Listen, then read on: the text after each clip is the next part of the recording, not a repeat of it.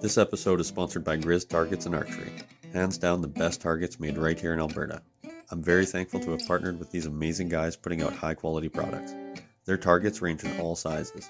The Backpacker is their most portable target, great for checking your sights while you're in the backcountry to make sure your arrow is still flying true. This thinner 12 inch by 12 inch target can double as a seat or a flat surface when cooking. Multi-purpose like that is essential when packing light. When you want to have some fun testing your skills at long distances, the Kodiak makes for the perfect target. It boasts a massive 48 inch by 48 inch surface to assure you that you won't be digging in the grass for your arrows. It's also great for when your buddies and you want to shoot together without having to take turns. Grizz makes quality targets affordable with options for interchangeable cells that keep you from needing to buy an entirely new target when the bullseye gets worn. They also have options for frames and stands and targets for field points and broadheads. You want a target that's as tough as you? Get Grizzly Tough with Grizz Targets and Archery. Be sure to check them out at grizztargetsarchery.ca.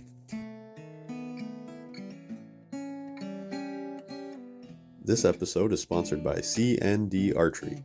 CND is Alberta owned and operated, offering two pro shops in Rossland and Maleg. Owners Cory and Doug have more than 25 years of combined knowledge and experience to get you set up properly and to maintain your gear for years to come. CND Archery is Canada's only distributor of expedition bows. They carry tons of great gear that you won't find anywhere else. Cory and Doug support local by carrying many Alberta made products from arrows to accessories. Get in touch with the guys on Facebook or Instagram today at CND Archery to set up your visit. This episode of Alberta Wildlife Stories is sponsored by Slayer Calls. Bill Ayer, CEO and founder of Slayer, puts in immense workmanship and quality control into every one of his calls. Not one of his products makes it into your hands without first meeting his high standards. Slayer currently makes calls for waterfowl, elk, and turkey. Their double reed duck calls boast superior craftsmanship and award winning performance with wildly loud sound. They have a full range of elk reeds, custom bugle tubes, and in my opinion, the best push button elk call on the market, known as the Enchantress. This push button call allows you to get a variety of noises, from great cow sounds to estrus buzzes and big location bugles when paired with the swagger tube. Slayer makes many other products, from goose calls and turkey reeds to lanyards, bags, and gear. They even have online courses to get you calling like a pro. Check out everything they have to offer at slayercalls.com and call the wild. This episode of Alberta Wildlife Stories is sponsored by Precision Edge Taxidermy. Owner and operator Hunter Friesen from Stettler, Alberta, puts outstanding craftsmanship into every mount to turn your most memorable stories into conversation pieces for your home. Precision Edge does everything from Euro mounts to anything big game, along with waterfowl, small game, and everything in between. Next time you connect with a trophy, connect with Hunter at Precision Edge Taxidermy. Find his stunning array of work on display on Instagram and Facebook at Precision Edge Taxidermy and contact him today.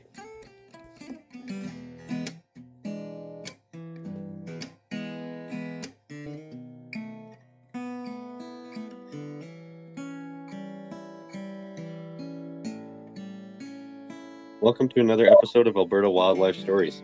Joining me today is Hunter Friesen, owner and operator of Precision Edge Taxidermy. You may have just heard his ad as he is a sponsor of the podcast. Hunter is a young man with a ton of talent that shines through all of his work. Photos of his mounts can be found on his social media pages under Precision Edge Taxidermy. Hunter has also been finding success in the outdoors, hunting and fishing. I can't wait to hear some of your stories, man, and get to know you some more. How are you doing today? I'm doing great, Aaron. How are you? I'm doing good, man. Thank you for uh, taking the time to come on and yeah, to talk on the podcast. I'm stoked. Yeah, absolutely. Thanks for having me. I was super excited to, to be on here and share some of my work and my story. Yeah, no, absolutely. So uh, to kind of kick things off, what I was wondering, and I was wondering uh, what got you into doing taxidermy. It's one of those fields of work where that's where a lot of people want to know always is how did how did you get into it? Just because it, it definitely is a little bit more of a unique uh, thing to be doing, and you know I'm you know I wasn't entirely too sure what I wanted to do or anything. So I just thought, so right out of high school, I guess kind of I wasn't entirely too sure what I wanted to do or anything. So I just thought, there was a uh, course kind of offered down in Calgary, and it was just a three week course, and I thought that would be something I would be interested in and just go and try it out. You know, I had not really a whole bunch going on in my life other than just doing some work and stuff, so I thought it'd be yeah, after that, I kind of just set up in the garage here. I just have a detached garage in my house up here for the last year and a half, and I've just been picking away at it. No, that's too cool, man. So I know when we were talking, you mentioned uh, so even though you're 20, you've still been doing it for quite some time. Like, how many years have you been at it again? Uh, about a year and a half, I guess it was. Uh, is that two years that you've been doing it under Precision Edge? Because I thought you mentioned that, yeah, you were doing it for a bit with someone else too, or something like that, or maybe that was just going through school. But yeah, so no, there's just uh, been another gentleman in town that I've just been working for since uh, last March until now, and it's kind of been on and off a little bit. Uh, just work a couple months for him, and then I got uh, also some clients for myself and some customer work. So it's been good, just kind of working for him a little bit, and then doing a couple months for myself, and then kind of going back and forth here for the last year and a bit.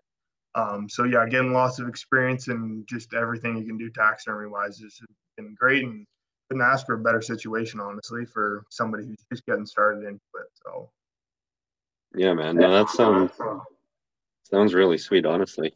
Um, so from the stuff that you've kind of gotten your hands dirty with right now, like, do you have kind of amount that you know is your favorite to work on? That you know, like, is it like a full body mount, or it's like a shoulder deer, or like even some of the waterfowl? Like, is there something that you just are stoked when someone brings it to you, or that you have yeah. that you really look forward to doing, or? Yeah, you know, I get really excited when guys uh, call me about about waterfowl and stuff like that, and not just waterfowl, like all types of birds and everything. And it's definitely kind of more of a specialty that I've been doing for sure, just because not a lot, a lot of guys um, that do tax me, taxidermy do do uh, birds. So it's just uh, really exciting to do them and be kind of one of the last ones in the province that are able to do waterfowl. Um, and I just feel I can be so creative with them, and you can just do so many different things with them, and everybody is just has different pictures or whatever what they want done with them, and yeah, you can just do so many things. But and you know, even for full body mounts, now that I've gotten my hands on doing a few full body wolves and stuff like that, and even some African animal working for this other gentleman, it's just been really exciting to be able to do something full body and stuff. So yeah, and they're turning out like stunning. Like the uh the wolf one that you're mentioning. I don't know what was it like two or three that kind of assemble as a piece with like one full stand that or like that they're on or one's on like a separate stand or something. Maybe they're totally different pieces that I'm relating into one, but yeah, just the way that you're kind of displaying them on their bases is like, yeah, it's just so creative. Yeah, no, those wolves are definitely a really fun project to do. And yeah, no, they are supposed to be kind of a little bit of a set for himself that he wanted to do. And uh, it was really cool being able to do, yeah, just two separate ones. And then, I mean, other than that, it'd just be a ginormous phase, um, which is cool on its own. But yeah, it was cool to do kind of two separate things there and combine them into one big scenery. So that's too cool for sure. Um, and what the heck was I going to say there? Um, so for yourself, like I cause I kind of wonder, like there's things that stand out to me when I'm like, well, that that looks clean or that looks really good when I'm looking at your stuff. But is there something as like a guy that's been doing it now? I always wonder, like you're you're probably the dude that's like when you see other taxidermy or like you know is there is there certain features like is it the eyes or something like that like what what stands out to you when you see work and you're like yeah that's quality work yeah. Yeah, a lot of it is uh yeah, just the little details, which is like the kind of the eyes and even the ears. The ears really make them out. And you know, for a lot of people, they're just, you know, kind of looking at their rack or whatever they got mounted. Um, but yeah, for more of a trained eye for looking at other taxidermy work is just those fine details that you know it's good if you see see the extra little bit of detail that's put in around those features, around the ears especially. You know, I feel like those definitely make or break a mount in the taxidermy and guys know that for sure. So yeah, yeah, I'm gonna have to look into that a bit for sure. Just kind of keep an eye out some more because yeah, there's like some little things for sure to really look for. Yeah, yeah. Um, and then I noticed that uh, yeah, you've done like a lot of you know waterfowl hunting yourself and fishing yourself, and now big game hunting too. Is like who who or what was uh, the inspiration for you getting outdoors yourself? Yeah, you know, it's just it's just pretty simple. It's just my dad. I've been with him tagging along for longer than I can even remember. You know, it's just my first memories of obviously hunting and stuff were just with him always, and he's just always been there for a lot of my hunts and stuff like that too. And yeah, I've been there for quite a few of his hunts, but you know, unfortunately, he gets really lucky when I'm not there nowadays. So it's kind of unfortunate that every time we go together, no, can't find anything for him. And then as soon as he goes out for just a quick little evening hunt or whatever, then he finds something. Oh.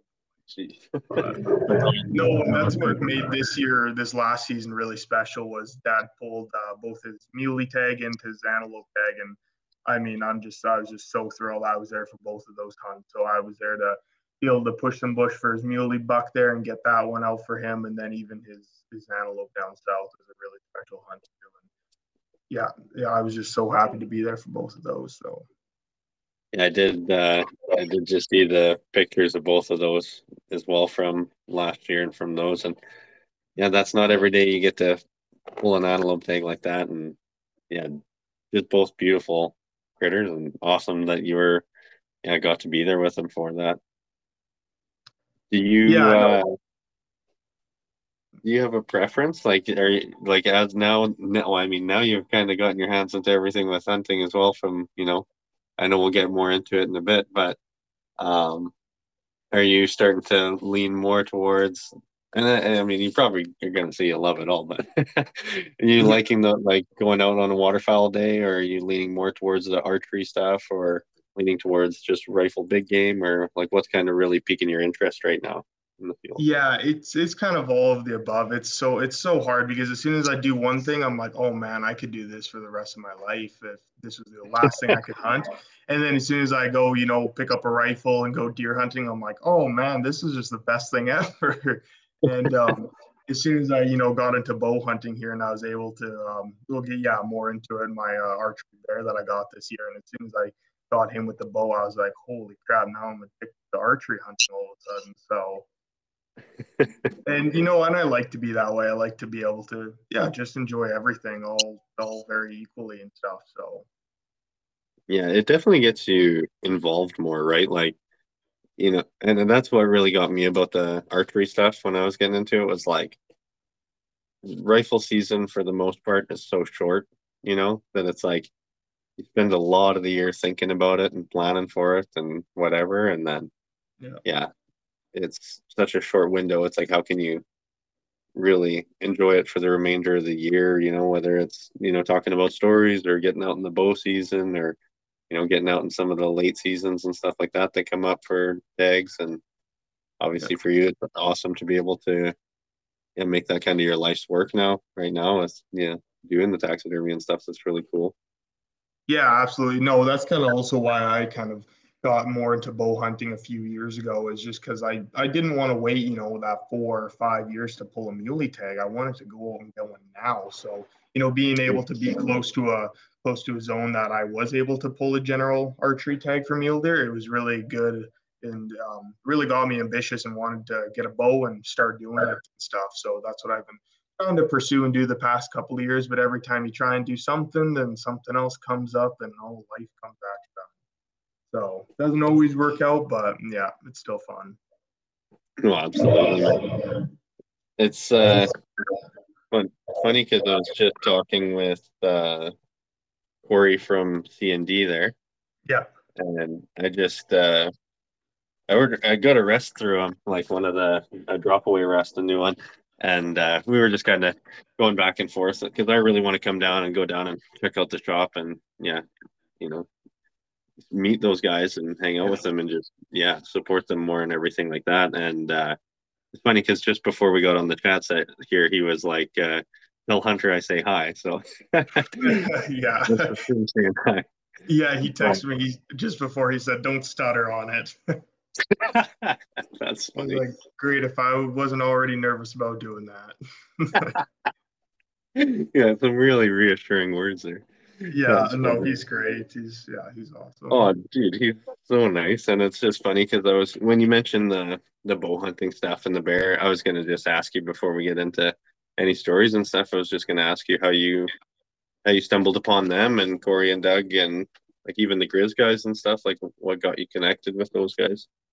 Yeah, absolutely. So you don't, it just, and you know, it's just the funny things that that everything kind of bigger starts with just something so small. And I, uh, one of Cory's buddies brought me a, brought me a turkey uh, tail uh, to do a fan mount on it. I guess that was last year. I think that was in the springtime, probably about March, April, something like that.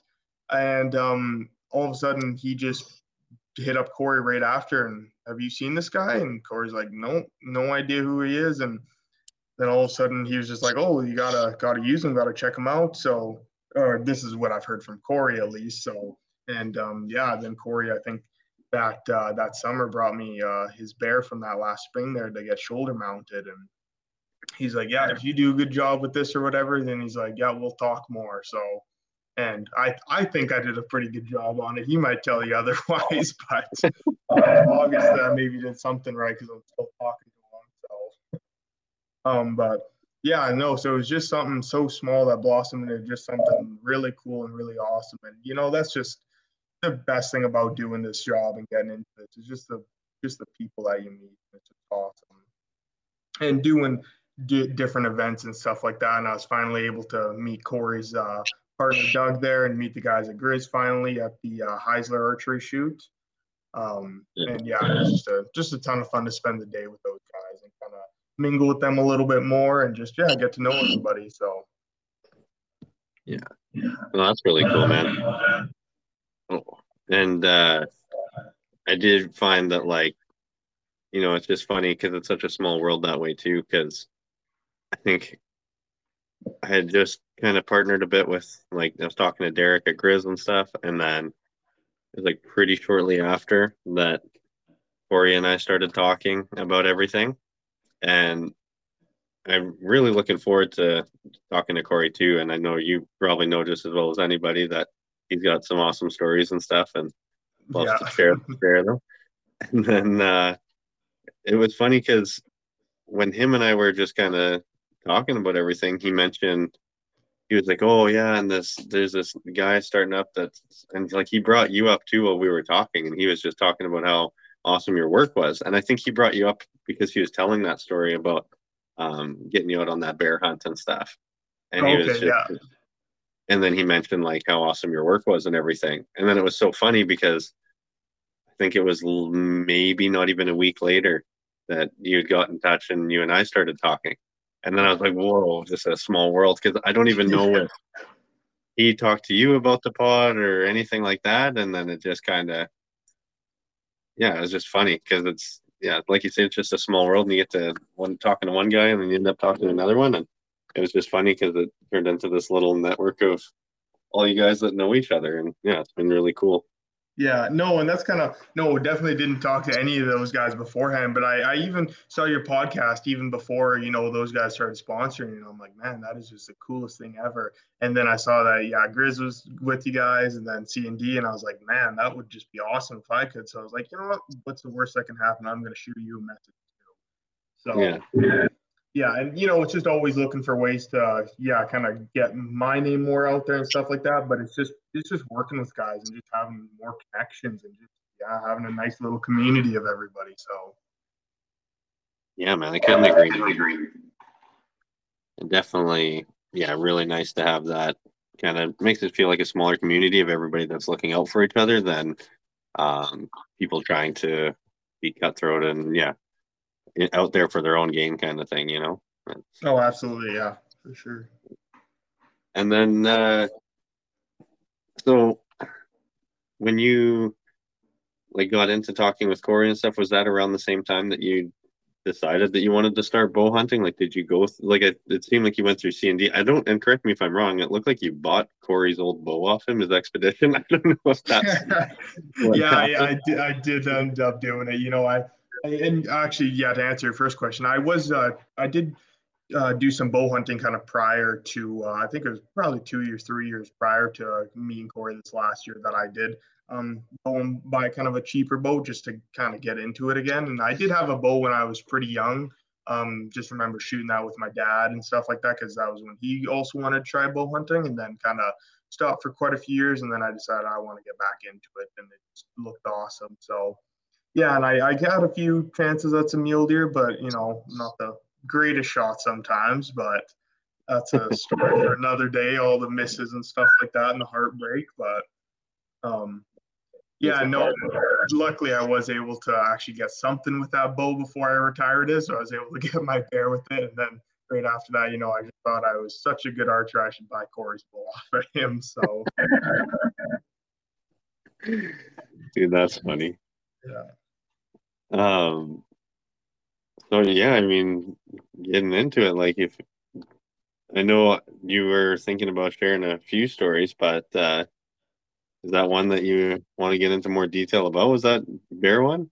Yeah, no, absolutely. It was just such a yeah, it was just such a big big moment for me, and uh, I mean for like anybody would. It was yeah, first first black bear and uh, first bow bow kill, and it was just super exciting. And that year, I just I you could probably talk to everybody I know, and everybody would, would probably just tell you that I was just so excited to try and go bear hunting this year, whether it was with my dad or whatever, or with Cory. And I was just like, yeah, I'm, I'm getting a bear this year. I don't know what it was, but this year I, I just needed a bear. I mounted a few of them, and I just thought they looked awesome, so I need one. Um, yeah.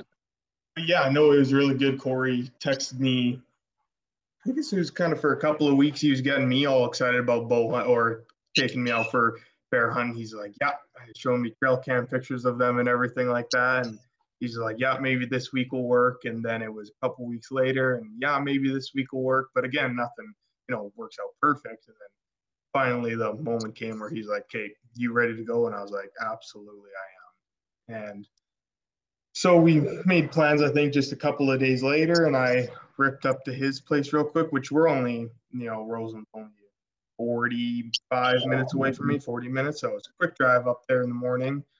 Um, got up early and drove up there and then met him up there and hopped in with him and we hauled his trailer up to where he goes. And did all the prior buying bait and stuff like that the night before. So when we uh, got up there got all kind of unpacked and set up and started making our way to where he has his tree stand in the uh, bait pile. So all the all the oats and stuff like that in there and everything and set up and i mean it was such a quick hunt, you know, like set up, got up in the tree stand, everything. It's like probably ooh, like seven o'clock or something like that. And then just kind of checking the phone, looking at messages or whatever. 20 minutes go by, look up, and all of a sudden there's a bear at the bait. And I'm like, holy crap. And I was just, I was just thrilled about it. I was like, holy crap, Cory. I was like, look at that thing. And I mean, I, I was just so, so nervous and excited that I was just like, holy shit. I was like, that's a bear. And he's just like, shoot it. And I was like, really? He's like, go ahead. And I was like, holy crap. I was like, well, is it big enough? Should I shoot it? I was like, he kind of looks a little bit smaller, but I was like, man, you know what? I just need to shoot it. I was like, if this is getting me too excited over the small one, I was like, I just need to, I just need to do it. So anyways, yeah, got him. I just I just missed him on my first shot. I mean, Cory will tell you, I was just shaking so freaking badly. And I didn't know I was, but he said he said as soon as I picked the ball, I couldn't even keep it straight or level or whatever. Um, but yeah, so I ended up missing my first shot. Luckily, you know, kind of a young bear or whatever, he wasn't spooked too badly. Um, but he was kind of ran around the bait and came back in. And he was just kind of sitting there straight straight at us, looking straight at us. So I didn't have a nice broadside shot or anything. So probably about five minutes go by, and finally he he kind of turns and gives me a nice shot. And I, yeah, I got him on the, kind of hit him a little bit high on the shot, but yeah, he he went down right away after that one. So, so mm-hmm. yeah, and that was, you know, still a miracle that I even hit that shot because I I tried calming myself a little bit better on that one because he told me I was shaking pretty good on the first one. Um, but I, I apparently I wasn't no better on the second one. That's so tough, man yeah so hopefully it'll prepare me a little bit more for this deer season if i can you know draw back on something but we'll see so. yeah it's such a mental thing for sure to uh i don't know to to get over those that like i know like a lot of people call it buck fever or whatever it is but especially in archery man like i get it so much just because you're so close like it's just that feeling of being that close and everything. At least for myself, and it's just there's no time like the present. It's right there, and you're like mentally trying to just calm yourself down and like take a breath and do any sort of exercise in your head you can before you even get to the point of doing your draw cycle or whatever. It's, oh, absolutely, yeah. And I I wish I kind of took a little bit more time just to kind of calm myself a little bit and just prepare for it. But yeah, I was just too too excited and too thinking about everything else that I was maybe gonna do with this bear, how I was gonna mount the bear and stuff like that and oh that. so it just but and you know the funny thing is like I've, I've shot at a deer before, like I've shot at a mule deer before, and I mean good mule deer, like something that I somebody would definitely get excited about. But even for that, I remember I just I wasn't even shaking or anything. I mean, I still missed, but you know, even then I, I wasn't shaking at all. And it was kind of weird that all of a sudden now I just got so jittery and so excited. And I've just never, well, I have felt that 100% before, but I don't know why it was just so different this time. So. Yeah, that's funny, man. It's uh, I just find it funny because, you know, like it comes, out of nowhere, and then it's so hard to calm down, and then even afterwards, like after you take the shot, it's still like yeah, just pumping through. yeah. Oh, absolutely. Yeah, it still gets you afterwards quite a bit. Yeah. So were you guys just right jacked up after that happened? Were you guys freaking out or? Yeah, a little bit. I was I was quite excited. I well, I kind of had a little bit of a mix of emotions. Um, because the bear did do a little bit kind of more of a like you didn't absolutely drop right on the spot, so we did do a little bit of a crawl away and stuff like that. So it was a little bit like oh crap, um, for a few moments, and then we did kind of put him down, and then just kind of sat up in the tree, waited, kind of calmed ourselves, and obviously waited until he was fully done and everything and just kind of waited, make sure there's no other kind of bears around or anything like that. And then yeah, after a few minutes decided to go down and process him a little bit. So kind of gave me time to calm down a little bit and yeah, so yeah, and just unwind and everything. Yeah. It's funny because like I never thought of that from like say a taxidermist perspective where you know you have that additional excitement because you're probably like the night before like mentally picturing like oh, this could be in my room and like over here in the living room right yeah. there, mounted like this. Like you probably got all these ideas yeah. because you can just kind of have at her yourself. That, that's so cool to have that ability, man, to just yeah, yeah decide what you want to do with what you got. Yeah, well, even looking at trail cam pictures and stuff like that, I'm like, holy crap! I was like, okay, that deer. If I got that deer, would I mount it? And I'm like, well, maybe we'll see. Then I get another little bit of bigger buck, and I'm like, holy crap, I definitely mount that. But now he's bigger. So what would I do? Just a shoulder mount, or I do something a little bit better with him? So. Yeah, oh, that's too funny, man. The, the mount that you did, like for your bears, gorgeous.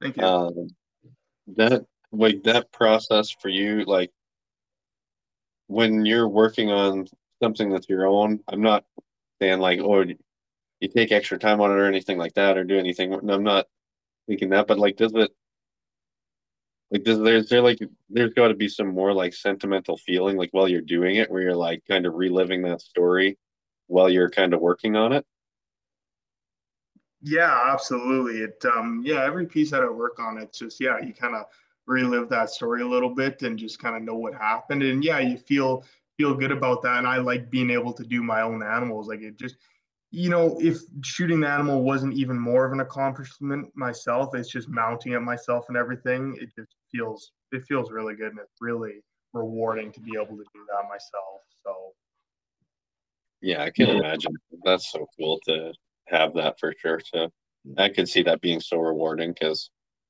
what a better way to, to like kind of go full circle, right? Like yeah, from the hunt to yeah, it being a story in your house that you get to share with everybody and get to kind of show off. It's yeah, that's really really cool, man. I'm, I'm honestly envious. I'm like, why didn't I do this? why didn't yeah. I do that for a living? Yeah. like that's such a cool thing. So what does uh like your dad think and stuff? Like you know when you got into it, was he just like? You know, right on, man. Like, good for you. Like, now you're doing all my stuff, or like, he's like, yeah, well, exactly. First, first yeah. thing is just like perfect free taxidermy, you know. yeah, um, you're like easy. Yeah. Yeah, no, he's he's always been my biggest supporter of everything I've done, and you know, I I hundred percent would not be where I'm at without him, and without him just keeping me going and yeah, just helping me along the way, and it's just been yeah, he's just always incredible helping me. So can't be more thankful for him. So.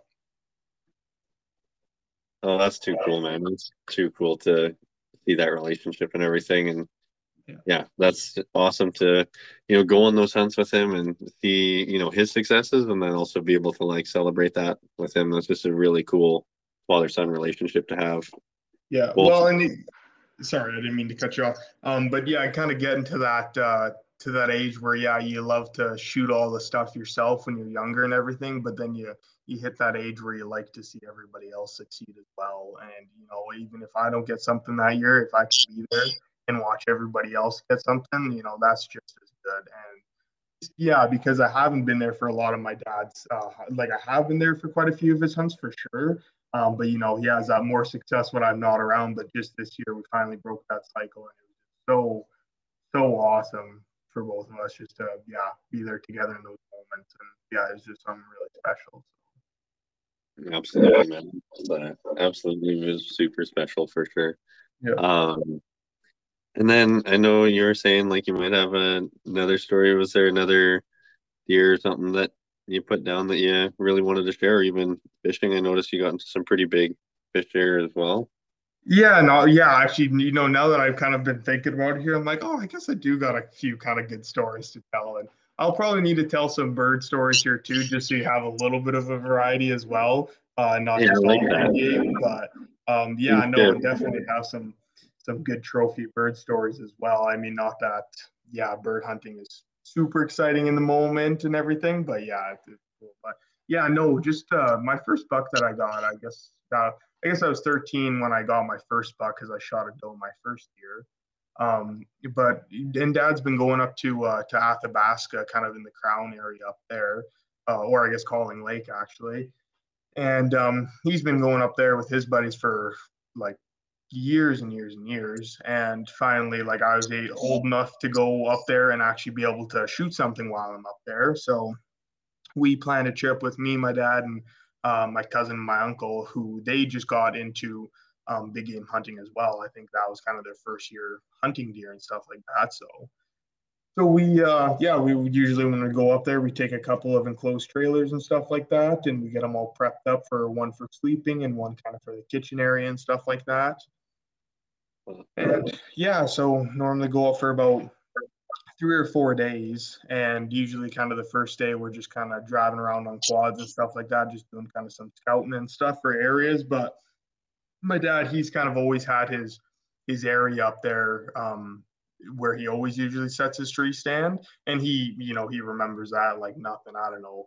He can't really remember too much else but that. Uh, where he sets a tree stand is that's his place that he remembers. But Um, but yeah, no, and even through all the logging and stuff like that, like he just always had a little bit of an area up there that just always, always had a good corridor for deer coming down and stuff like that. So, anyways, first year or first uh, day was quite easy. Just go right where he was thinking, and yeah, perfect set up there. And you know, it's only from kind of a little main quadding trail and stuff like that. You know, it's only like 80 yards probably in the bush, not not that far, but it's just just the right amount of um, exposure that you need more into the trees and stuff like that. And all of a sudden it just turns into a whole different world. Um, and then I guess the second second day rolled around, and I'm trying to remember. I think we are only up there for for three days. So our first day was yeah, just a quick quick uh, setup and stuff like that. And then the second day was yeah, set in early and sit there all day pretty well. Um, so, and I, from what I remember, I mean, that was quite a few years ago now. It was a little bit more of a kind of a quiet morning, and then all of a sudden, uh, action started. And all of a sudden, you get a doe kind of going by under the sand and gets the adrenaline going for a couple more hours, and they just keep the guy going up there.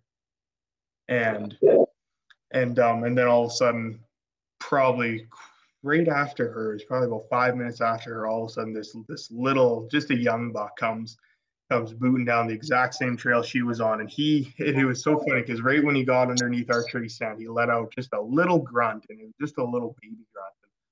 And all dad is just like, man, that is so cool. I've never had that happen before. And I was just loving it. and then all of a sudden, probably about 15 minutes later, still not a like a huge buck, but definitely more of a mature buck than that last one. Comes right under, same trail and everything, and he lets out a big huff, and he keeps on going, and we were like, "Holy crap, that is amazing!" Like it was just so cool to be able to see that, and just the differences, and the little guy doing the same thing, and the big guy coming in. Man, what an experience to get both of those. Like, lots of guys don't even have that ever happen. yeah, I know. It was just so cool. It's always awesome just to see them interact with each other, even if they're, you know, however many minutes apart and stuff like that. They just always know what to do. And so, uh, and, you know, it was getting closer. Obviously, like that was third week in November. So the rut's kicking in and stuff like that up there for sure. Like it's pretty in full swing already. So they're moving and hot on the doe. So, um, yeah, and that was kind of it for the for the second day. It was really really eventful, just what happened in that little time span, but it just really got a guy confident. But, you know, in that buck, you know, it was good enough that for a first buck, I should have shot it. And, you know, I, I didn't because I was just, you know, that little bit greedy where I was like, ah, I want a little bit bigger one. And dad is like, okay. He's like, crap. Well, I would have shot that one, but he's like, I didn't want to, you know, risk um, making that much noise in that area. And then they're not yeah. So, anyways, yeah, we both passed on it. and That's okay. And then second day rolled around, and or the third day rolled around. Sorry, and it was a real, real quiet day too. Not too much action happening. Still a little bit on the high of what happened there, and again, kind of, yeah, just kind of a lull. Go, go back, have some lunch and stuff like that, and then we came back, and we we weren't sitting too long, and then all of a sudden you hear some some branches cracking and stuff like that. And these in these last few bucks, like they were hot running through there, so it wasn't much time really looking at them or anything. And then all of a sudden, both look up and here's you know this buck head down on the exact same trail, but he's he's moving slow, and it was really cool. He kind of follows the same trail. And you know, again, something Dad's never seen before too, like just seeing a buck actually do a rub on a tree and stuff like that, like right then and there. And it was just really cool see him stop there, beat the crap out of a bush, and then keep moving. And Dad was sitting on the good the side of the tree stand where those bucks that the previous day would have been perfect for him to shoot, but I wouldn't have been able to get a drop. But for whatever reason, this buck decided to hang a left instead of a right, and he comes just right, probably well, we're probably 15 feet high, and he's probably just about 15 yards from the base of the tree stand, not even.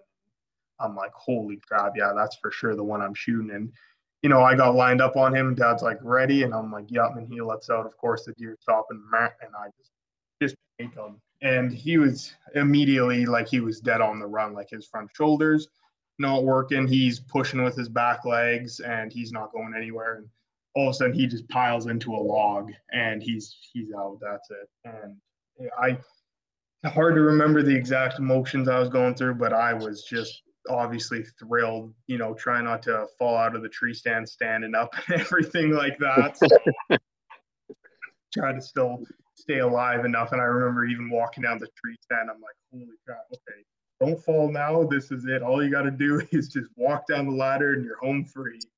Um, but yeah, no, that was just such an incredible moment, and even walking up to it and stuff like that being my first buck. And yeah, just something I'll never forget. It was just so cool and just awesome to have dad there with me, obviously. And I, yeah, I think it was definitely a real special moment for him too, I, as is for any kid really shooting their first uh, first year and stuff like that. Cool. Just, just the whole thing leading up to it and everything was just just incredible. And that's just what makes the story special. Is just not the final moment, what happens there, but just the events that lead up to it and what goes right, what goes wrong, but it all comes together full circle. Yeah, man, and that's so cool too. It's so cool to see like all the stuff you guys got to see. You know, like a lot yeah. of times, you know, you don't. And some of my favorite thing is just sitting like a fly on the wall and watching kind of nature unfold, even when you're not, like you say, like when you're passing up a buck or passing up a doe or whatever. And uh, yeah, to even just hear a couple of them do their little snort wheeze or their grunts or whatever, and it's like, you know, it that's just so cool. Like you say, everything leading up to that moment, and then, oh, I'm sure, yeah, I'm sure your dad was stoked, man. Like uh, having his son get a deer that weekend and everything, and yeah, that's just a really cool first. Yeah, no, it was definitely yeah super special and just uh just the real breaking point. Well, not the breaking point, but just the the spot that matters and know that you're going to get into that and just uh just because you know sitting there it, it, was actually really nice weather thank goodness you know it wasn't like we're sitting in minus 40 or anything just painfully sitting up there like it was rather really warm for that time of the year so it's not like it was a painful three day sit but you know sitting for in a tree stand for even a, couple of days it really tests the guy patience and stuff like that and that's just really where i've learned to be patient and learned how to sit in a tree stand and i was just thankful that i'm able to learn that from a young age just to be um, yeah, that's no joke. That's something that uh, definitely takes a lot of patience, and yeah, especially at a young age, it's something that a lot of people that are younger don't have the patience for. So it's a good time to learn it for sure. Yeah, absolutely. So uh, with the, I wanted to ask you too. When you mentioned the waterfowl, you briefly slipped the word trophy waterfowl, and and this is going to sound really naive, but I'm just because I'm very limited in experience with waterfowl hunting. It's not that I don't want to do it. I would love to do it. Yeah. I just I'm like I really want to eat some of it. I'm like I want to know like what are good recipes and all this kind of stuff. But like when it comes to like and this again it's going to sound extreme like I'm probably going to get slapped around for asking this. but, but what makes like a bird a trophy bird? Like is it color? Is it size? Is it yeah, it's, yeah, it's pretty well everything. And you know, for ducks, like we we are are we don't get a lot of full plumage ducks around here when the season does come around. So like kind of the full plumage for a lot of ducks is kind of that middle of October till you know for sure end of October until they really head out. And you know we're lucky enough we get a, just a ton of mallards that we're able to just get beautiful ones, but kind of get a little bit sick of them sometimes just because you can get so many of them. Um, yeah. Well, in something like geese, they're they're always you know nice unless they have like a ton of pin feathers, which that's something we can get into a little bit later. Know how to choose a good trophy bird.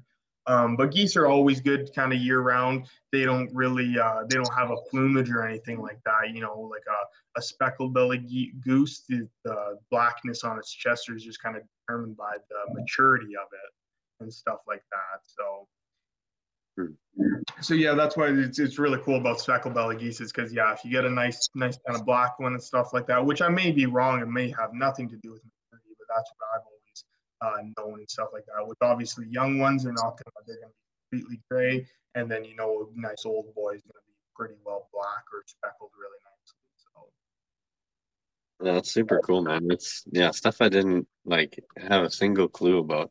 Um, so then with your dad, was he just like, okay, you know, we've done some big game stuff. He's like, is he big waterfowl too? Like taking you and getting you on all the birds too?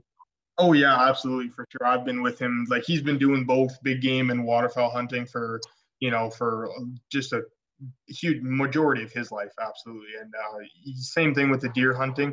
I've been along with him waterfowl hunting for as long as I can remember too um, where we kind of lived down south near Brooks and everything. I was always out going with him, deer hunting, bird hunting, whatever. I was there. So it's uh, both of them has been thankfully like just a yeah big part, and I haven't had to you know go back and okay now I want to try deer hunting. Now I want to try bird hunting. I've just always grown up doing both equally as much. So it's yeah, both of them very cool to me. So that's very cool for sure. Um, so with that, with that, then you were mentioning like you you got some good bird stories, and the variety is nice. I am down for some more waterfowl stories, but what in you then, or what in your mind stands out as like a very memorable, yeah, bird hunt or waterfowl hunt with you guys? Yeah, well, absolutely. Well, this year we had a had a just an excellent hunt, and you know it's kind of funny. I'll I'll tell that story second. It's a kind of a little bit more of a funny story, but yeah, kind of our first real taste of a more of a trophy bird for us, anyways, was was getting a blue goose. And I don't know if you know what those look like. Like they're just a blue phase of a snow goose. And um, okay. I've mounted a couple, and they're just the weirdest thing, but they're just so cool. And kind of through Alberta, you know, you'll get different pockets of them and stuff like that where there's more kind of abundance of them. But generally for us, we don't see a lot of.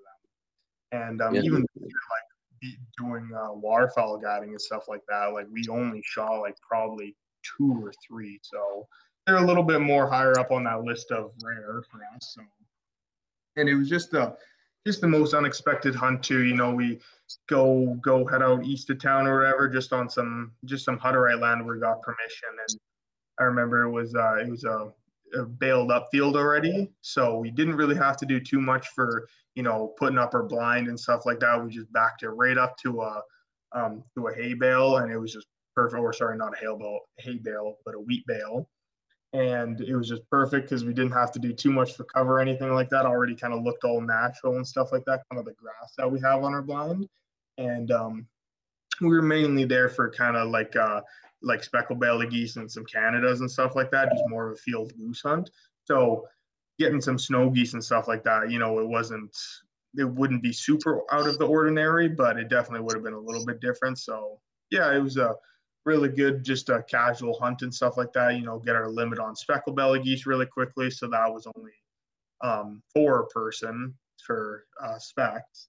And then, yeah, get a few Canadas here and there. And then we're just kind of waiting to clean up our the rest of our uh, our limit just on Canadas, fill the rest of our limit on Canadas. And all of a sudden, we look at this one flock, and I think there was, I think there's about three or four specs, and then all of a sudden we're like, those are those are two blue geese with them and they're they're a little bit more obvious here and there. You know, they got the white heads and then more of a dark body, sometimes a little bit of a white body as well, with just a little bit of black and stuff.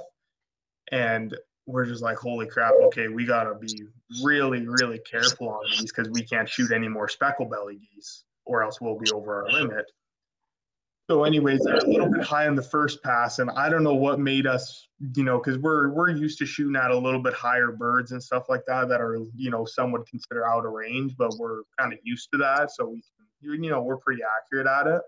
Um, but for whatever reason, we're like, hey, let's let them do one more pass here, and sure enough, they go over us, they loop around again, and they're even lower, and they, we're no, they're committed into coming into our setup here now.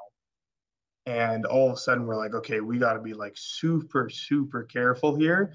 And then all of a sudden that just went out of the water and the for whatever reason the specs just kind of drifted off and the two blue geese just decided to come right front and center with us and we're like holy crap. And then of course yeah pull and we don't even care about anything else we just pull boom boom one shot each and there's two blue geese down and holy crap that's that's honestly probably the most excited I've ever been about any animal I've ever taken in my life. Deer, birds, whatever. Like that was just the moment we've been waiting for. Really, man? That's so crazy.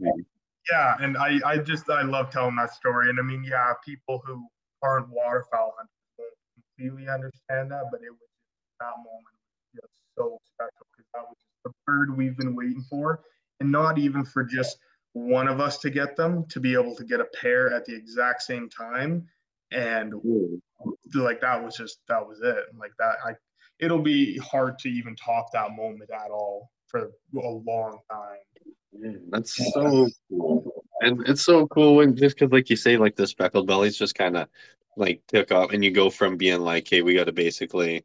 I'm assuming you're shooting like a scatterbrain shotgun here, and you're like, got to be extremely cautious with it. And then all of a sudden, they just piece out, and you have like a perfect opportunity. Uh, that's yeah, that's mind blowing to think about. That's not even as someone that doesn't waterfowl hunt a lot, man. That's such a cool opportunity. Well, yeah, just for everything to work out so perfectly, just for them to, you know, because speckled bellies and snow geese, they're they're a real pain to hunt because they're they don't really decoy like super super well. But just for us to be able to leave them one more pass, and then they just came perfectly over, and then yeah, just drifted off from the others, and it's like, oh my goodness, this is gonna happen. And in that moment, like you just know that, yeah, you're just getting them you know, it just it wasn't even a factor of am I gonna miss it? It's just no, I'm getting it. And yeah, it was just perfect. And he was so funny because right afterwards, I I I looked over and I see Dad's bird falling, and I said, "Did you even shoot?" And he's like, "I was gonna ask you the same thing. Did you even shoot?" Because we just shot at the absolute exact time that you don't even see Dude, that's too funny. That's got me laughing. Everything And was that's down to an absolute T, and it was just just unreal. Man, and honestly, for a young guy, dude, like you've got a wealth of knowledge the way you're talking about all of your experience and the things you do, whether it's yeah, finishing doing the taxidermy or you know being out in the field. It's yeah, you got a yeah a wealth of information for being a young guy, dude. That's awesome. Yeah, thank you. Well, hopefully, I've been yeah picking up on a thing or two over the past few years. but, yeah, thank you. Oh, for sure, man. That's too awesome. And then, of course, you know, um, obviously, right away, we're like, okay, 100%, we're getting them mounted. And I'm trying to remember what year that was. I think that was, I think that was 20, 2017 we got those. So yeah, we got them, got them mounted like immediately. I think we kind of shot them in like October or something like that. Oh, sorry, 28, 19. Got them October 2nd. I'm just looking at the pictures here on my phone. And of course, the guy that I'm working for, um, where that's who we took them to get them mounted back in 2019. So, wow. So already knew about them and stuff like that, and he already kind of knew me and Dad just from that. Because as soon as I started kind of working for him, he's like, "Oh, did I do some mounts for you guys?" And I was like, "Yeah, you did our blue geese," and he's like, "Oh, like yeah, I remember those." No kidding. Yeah. Oh, dude, that is way too cool. A small world, like you say. That's just Yeah. uh, oh man, that's a really, really, really cool story, honestly. And cool that it came full circle. I'm sitting here like, oh, I'm looking at pictures on my phone. I'm like, man, I want you to send me a picture of your guys' house. You probably got the like some awesome mounts and stuff. Just yeah, like, well, actually, even before that, Dad didn't really have too many things mounted. He had a uh, he just had a whitetail head, uh, a mule deer head, and that's all he had. So you know, it was really cool to be able to put a put a bird up there and stuff like that. And yeah, oh, was- dude. I know I've uh, mentioned it a lot, but I got a two and a half year old son, and uh, it seems a lot like I think I'm going to be raising him to get into taxidermy. yeah, yeah, no doubt, exactly. Just think of the Okay. all the free mounts you'll be able to get. Oh, just uh, you know, even like you said, dude, and those are like to have those two uh blue geese there, like it's it's also just memories that, that you guys share together that you'll never forget, like your whole life, right? It's like you have kind of like a trophy room, but it's not just your own really, it's yours and your dad's and family and people that you share those moments with. It's a really, really cool cool thing. I, I yeah, just like I I can't reiterate that enough that I'm just envious of your career path doing that. It's a really, really cool thing. Oh, thank you. Yeah, no, it definitely is. It's super, super cool to be able to take those moments uh, with that and be able to put them, put them on the wall or whatever, make a really cool scene out of them, and just bring them back to life and just remember those moments. So Yeah. So uh, I also noticed you guys get into quite a bit of fishing too. It just seems like an all, all around, you know, outdoors family. Before we get into, you, sorry, you mentioned there was also something with the waterfowl that was like a funny portion or the second part of a different story or something. Oh yeah, absolutely. So yeah, this uh, this last year here, um, we had quite a bit of. Well, we I think we ended off kind of about a week early, just because normally the the last week of October is so spotty. Whether you're going to get good weather, or the is going to roll in, and I mean those birds can be gone in an instant within a day. And Yeah. anyway, we kind of stopped the guiding season about a week early or so, and all of a sudden we had just quite a bit of time to go. So, anyways, this buddy that also does guiding as well. We work for the same same guy, and um, we just decided we're just like, hey, last week here, we're just gonna hunt every single day. So that's exactly what we did. We just went out every morning, every evening, whatever. We just went out wherever we did, just do a quick little pond hunt, or actually got together a big group of guys and stuff like that and did field hunts. But there was one particular pond that that uh my dad well we, we knew about it but my dad decided to go out and scout it this one night and he was just like yeah there's tons of tons of ducks there. We're like okay so we decided to get a the first group together to go kind of hunt that pond. And i think there was about six of us. And anyways like super quickly we limit out. Like there's just ducks beyond imaginable like just coming in like crazy. And yeah we limit out qu- quickly. So anyways pack up done. I think probably a couple days later, maybe go back look at the pond. Kate, yeah, tons of birds still left. So then I think we, um, me and my buddy decided, okay, we'll just do a quick morning hunt, just us two. okay, got our 16 ducks really quickly. Awesome. And then I think it was probably another couple days later, we decided to take another big group out there because we looked, yep, tons of ducks still, which I mean, people will probably give me crap for hunting a pond that much, but I mean, we're like, holy crap, this is end season and there's just so many ducks left for us. We're like, yeah, we're taking the opportunity. So, anyways, take another group of six guys out there and we just, yeah, wipe them again, get a full 48 or whatever. Perfect. And then I think that was, that was, that was like October like 30th that we took that big group out. So then we were kind of done for the, you know, when our kind of waterfowl season ends as soon as November hits, because then everybody's changing gears and going out for deer and game and stuff like that. So, so anyways, me and Dad were getting ready to go opening day for his mule deer, and I was like, man, I wonder if that pond has any more ducks in it. And he's like, well, tell you what, he said, if we got my mule deer today, he said, we'll go out tomorrow and we'll go hunt that pond one last time. So so then, anyways, November 1st, yep, able to get his deer. So we went and scouted that pond that night. Yep, tons of ducks still. Okay, let's go the next morning. So, anyway, and just and just by chance, you know, November 1st, just an absolute beautiful day. We haven't had any snow. And all of a sudden, November 1st, the evening, we just get a huge blizzard in, just tons and tons of snow within the evening. And I mean, blizzard hunts for birds is just ridiculous. Like birds are just decoy amazing, and a blizzard hunts, crappy day hunts for birds is just phenomenal. Like it just cannot get any better, especially for blizzards. We found just because nobody wants to be sitting in the rain, so snow is quite a bit better. But yeah, snow the visibility just turns crap, and the birds just yeah they just decoy awesome. So, anyways, me and Dad, we get done get done uh, shooting, we limit out pretty quickly. We were a little bit more choosy here and there just for getting drakes and stuff like that. And so we spent a little bit more time out there and just to watch them too. You know, we we love just sitting out there and watching them do their thing, and it's just awesome. So we just sat there, enjoyed the morning, beautiful. Anyways, we're coming home and we pack up all the birds, and I'm like, man, I was like, and I was calculating on my phone. I was like, Dad, we've pulled like over a hundred birds out of this pond in the last week. And I said, we have not gotten one banded duck out of here.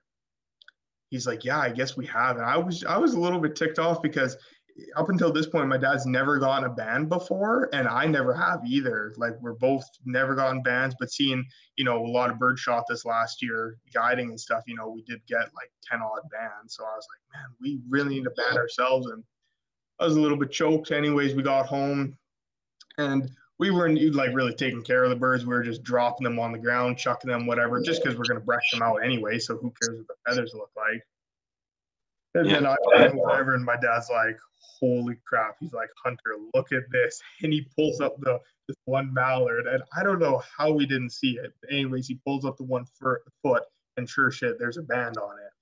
And I was like, "Holy crap, we did it! Like we got one!" And, no way. And then I read on it, and it was a little bit left of a green tinge on it, and it was a it was a reward band. So I think the reward was sixty five dollars on it.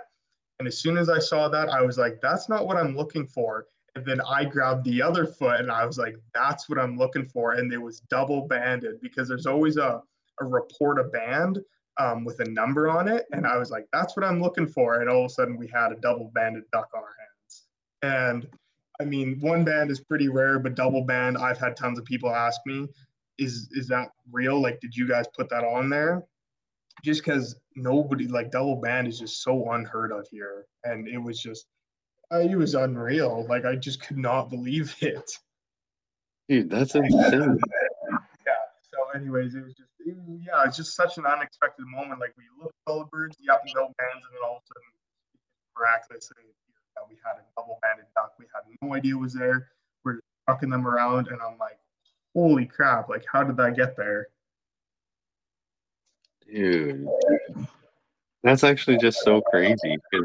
Like, that's like, how do you, like you say, not pick up on that? But just, it's funny because you're like, yeah, you know, we haven't had a lot of success when we're both together, but then we get this like double banded duck right after like he gets a mule deer at the beginning of the season and this blizzard. it's just like oh. things just like tickety tick there for you guys. This, this this year has been the best year ever, and like like even for myself, like Dad says, he's like, if I could retire hunting after this year, he said I'd hundred percent would be.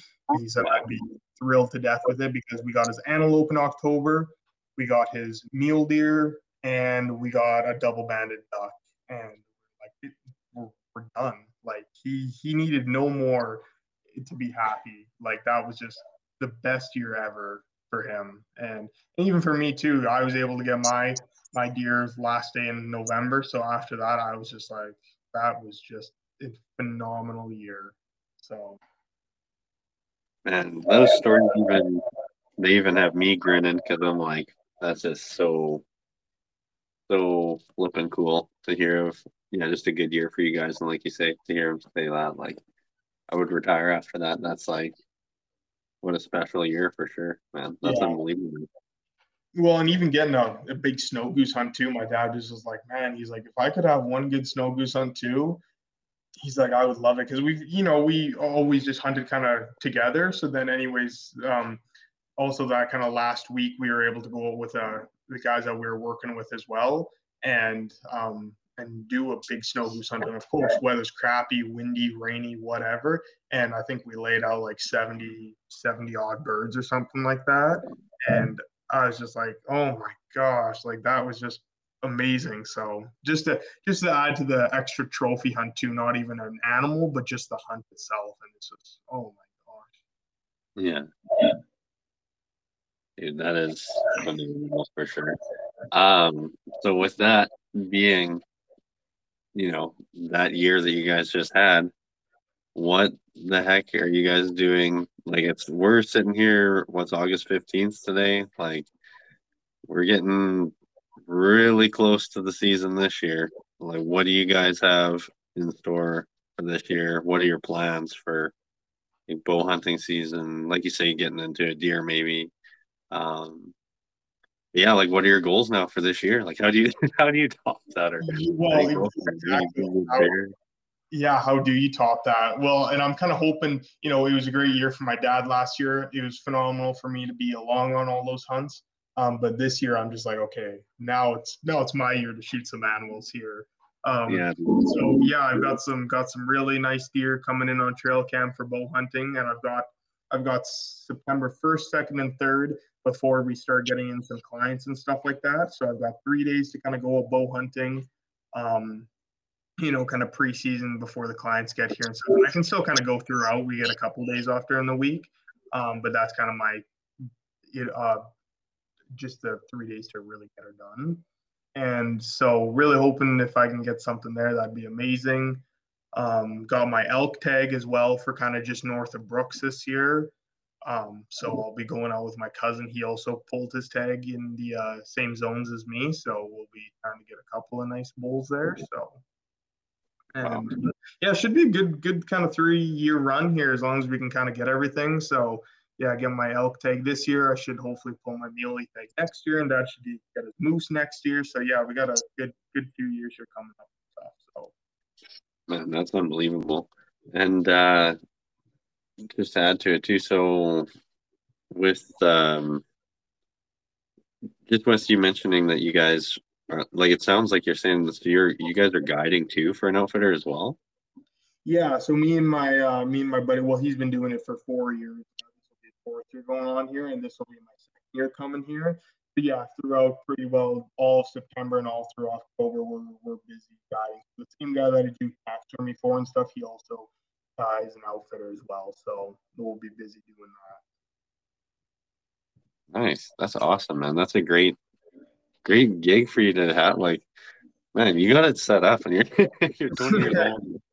You're like, that's yeah, a good way to make an income, man, is you know, between guiding and the taxidermy and yeah, being able to hone the craft that way and get out and enjoy the outdoors. It's a really cool way to make a living doing what you love and getting Yeah. yourself kind of planted Yeah. in the community. yeah, it's just been it's been yeah, just incredible that I've had the opportunity to do it, and yeah, just to be outdoors all the time is just an incredible job. Just whether I'm out in the blind with clients or I'm just driving around scouting, whatever, you know, there's nothing better than just an early morning back road drive when nothing else is awake in the world, and it's just yeah, I love every minute of it. It's so funny. I couldn't agree with that more, man. Probably one of my most favorite things, whether it's getting up early in the morning to fish or go hunting or whatever, is that drive when the world is asleep or you're sitting in your tree stand waiting for first light and you know the whole world is still quiet and it's like the best time to be out yeah absolutely you know if you if you can't enjoy those moments well yeah if you're more just a trophy animal hunter whatever that makes or breaks your hunt it's yeah not for you. You be able to enjoy every minute of it. Yeah. So uh then when your season kind of gets to that point like when you know december rolls around christmas like are you starting to get okay now you're getting orders come in and that keeps you pretty well busy up until next season? Is that kind of the way it goes with taxidermy? Like it from what it seems like turnover time seems like you can get stuff back like a year later from most guys like you're staying pretty busy then right after the season? Yeah so a lot of a lot of typical taxidermists you know they send the dates away and stuff like that and whatever they get. So yeah their turnaround time's about a year a year and a half depending on how busy they are. Um so i can i can turn around my stuff pretty quickly. I do all my own tanning and stuff like that. Um, so nice. and you know I'm and you know I've only been doing this for like yeah a year and a half now, so I'm not I'm not doing it full time yet. I mean, there's always a hope for every year I get more and more stuff in, but it's not a not a constant market. You know, like last year I know there weren't a lot of big deer shot in this area. Like just, there wasn't. There's you know a handful here and there, but talking to all the taxidermists around or whatever, and they said it was just a pathetic year for big deer. Um, wow. And yeah, yeah, some guys were able to get lucky, and but yeah, just a kind of a crappy year. But yeah, you just every year hope for a little bit better. And I mean the the guys that are full time and stuff like that, they'll always you know get their clients and stuff like that. They're always shooting big deer and everything, whatever they do. Um, so yeah, just at the moment hoping every year gets a little bit better and keeps myself more and more busy. But yeah, hope by kind of September, later October is when I get some more birds in and then November, of course, is deer, December deer, and stuff like that. So yeah, I, I, was able to keep myself busy for quite a few months last year. Like I thought I did really well for what I got in on kind of my main first year, kind of really being out there. So nice, dude. That's awesome to just hear. Yeah, your stride and catching the stride with it, and the success you've had, and getting the opportunities you've had. That's uh, I love to hear it. And you're just a really, really well rounded guy. And yeah, I couldn't wish you more than the best for sure. Like, I just hope for the best for you with Precision Edge. And like I say, like, man, I appreciate your support of the podcast and stuff too. And yeah, I just want to put that out there too for people to really go and check out your stuff, man. Like, whether it's on the Instagram or the Facebook, there again is under the Precision Edge Taxidermy. And yeah, it's a good place because you have a great group of photos and everything on display that you have been doing and some of the stuff that we've even talked about and the stories that you've shared today man. It's uh it's so cool to when you're talking about it because i'm like oh yeah i've seen that picture of that or this and that. And like while we're talking but yeah, yeah, i just really encourage anybody listening to uh yeah go and check out your stuff and be sure to give you a call when uh they get into a trophy like that or get into anything they want mounted man. It's way too cool yeah, thank you. Really appreciate it. Absolutely. Yeah. And honestly, man, I appreciate your time here too, and yeah, taking the time to chat on the podcast and share some stories. I would uh, absolutely love to have you on again in the coming months once you, you know, like if you get through on your elk, if you get through on some, you know, on your year of taking in some more game for yourself. Um, be sure to tell me and keep me in the loop, man. I would love to hear the stories, and yeah, I would love to talk to you again. Yeah, absolutely. No, I was already thinking about that. I was like, hey, if I have another good year here, I'll have to come on and share everything again. So yeah, hopefully, I'll definitely make some more stories here this year, and I'm sure I will. Whatever, whatever it is, it's yeah, I'll probably have some more for sure. So. Oh, absolutely, man. Would absolutely love to have you on again. And yeah, again, wish you the best success this year, whether it's uh, out there in the field yourself hunting and uh, or afterwards doing all your taxidermy and stuff, man, and guiding. I just hope you guys have an amazing year. And yeah, thank you again for doing this, dude. It's too cool. Yeah, no, thank you a lot, Aaron. Yeah, I wish you the best of luck as well. Do you got any tags at all for this year? Or? Oh yeah, so uh, I've got my because I'm in the bow zone here in Edmonton, so yeah. I've got just a couple general deer tags, the general mule, general whitetail, and general moose for the bow zone. So that's gonna eat up my weekends. Yeah. And uh, then got a couple plans to try to chase some elk. There's a couple things. There's a couple guys I've been talking to that were on the podcast previously. Um, and actually, even the guy that was the last guest, we've been kind of BSing back and forth about getting out after some elk in, yeah, October maybe. So I don't know. We'll see what comes to that. I don't have a lot of high hopes for the elk just because I haven't put in the time and the effort. I've been, you know, bugling and stuff like that. I would just love to even get get a conversation going with with an elk. You know what I mean? Like, Oh, whatever. You know, get that like response bugle or whatever, that location bugle. Um, so it'd be cool just kind of get my feet wet in that a bit, hopefully, and then yeah, hopefully do some spring bear stuff. It's kind of in the works. So Yeah, no, that'd be awesome. Yeah, I know my dad plans on. Yeah, he's kind of for sure wanting to get more into archery as well too, and he kind of plans on. We're kind of splitting ways a little bit, probably kind of come September first, and he wants to head out and do some do some elk hunting as well with his bow. So hopefully he's uh, his one buddy can go with him, and kind of help him bow and stuff like that. But yeah, we'll see. Hopefully he can pull an elk or something this year, and I can maybe get a deer with my bow. But yeah, who knows how it's all going to play out. So all of a sudden we're going to have too much meat in the freezer if he gets an elk and I can pull an elk. So and, no more room in the house for any any art. any, you know that's Yeah. that's the one downfall of being able to mount everything yourself is everything you get you get it's like oh okay i have this crazy idea that i want to do and it'll just look awesome and and it's like okay well i got a knot with the huge mounts right now like i just even the, my bear one that i did i just like where am i going to put that it's just living out in my garage right now because i'm just going to have no room left downstairs i've done too many pedestals with dad's mounts and everything like that. So, um, yeah, but hopefully I can make some, get some room for some of my own mounts because a lot of, a lot of the mounts downstairs right now are just dad stuff and everything. And, you know, even doing that, uh, the uh, Edmonton Bow and Sportsman show last year, I needed to rattle off some mounts to be able to take there. So I wanted to do some really creative things there. So, but it comes at a cost for room in my house. So, yeah. yeah. Oh, dude, that's too funny.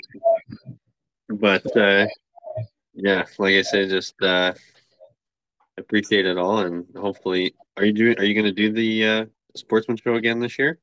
Yeah, I think so for sure. I'm I'm kind of looking at maybe getting a little bit of a bigger booth. Um, and if I can't, I don't know if I'll be able to bring my bear because I kind of built it um, that I was gonna have a bigger booth, but I guess I probably shouldn't have mounted it so quickly. But I guess we'll see. So Well, that's all good, man. But uh, I should plan on meeting up with you there. I'd love to uh, meet you in person, and uh, yeah, I'm I'm kind of on and off when I go to the boat and sportsman show. Some years I do, some years don't. But uh, yeah, man, I'd love to uh, come by. I'll keep in touch with you, and yeah, if you well, I know we will keep in touch anyway. But Yeah. I'll uh, catch you if you do end up going there. I'll be sure to go just to cross paths, man. Would love to come and see some of the stuff in person and come and Yeah. hang out.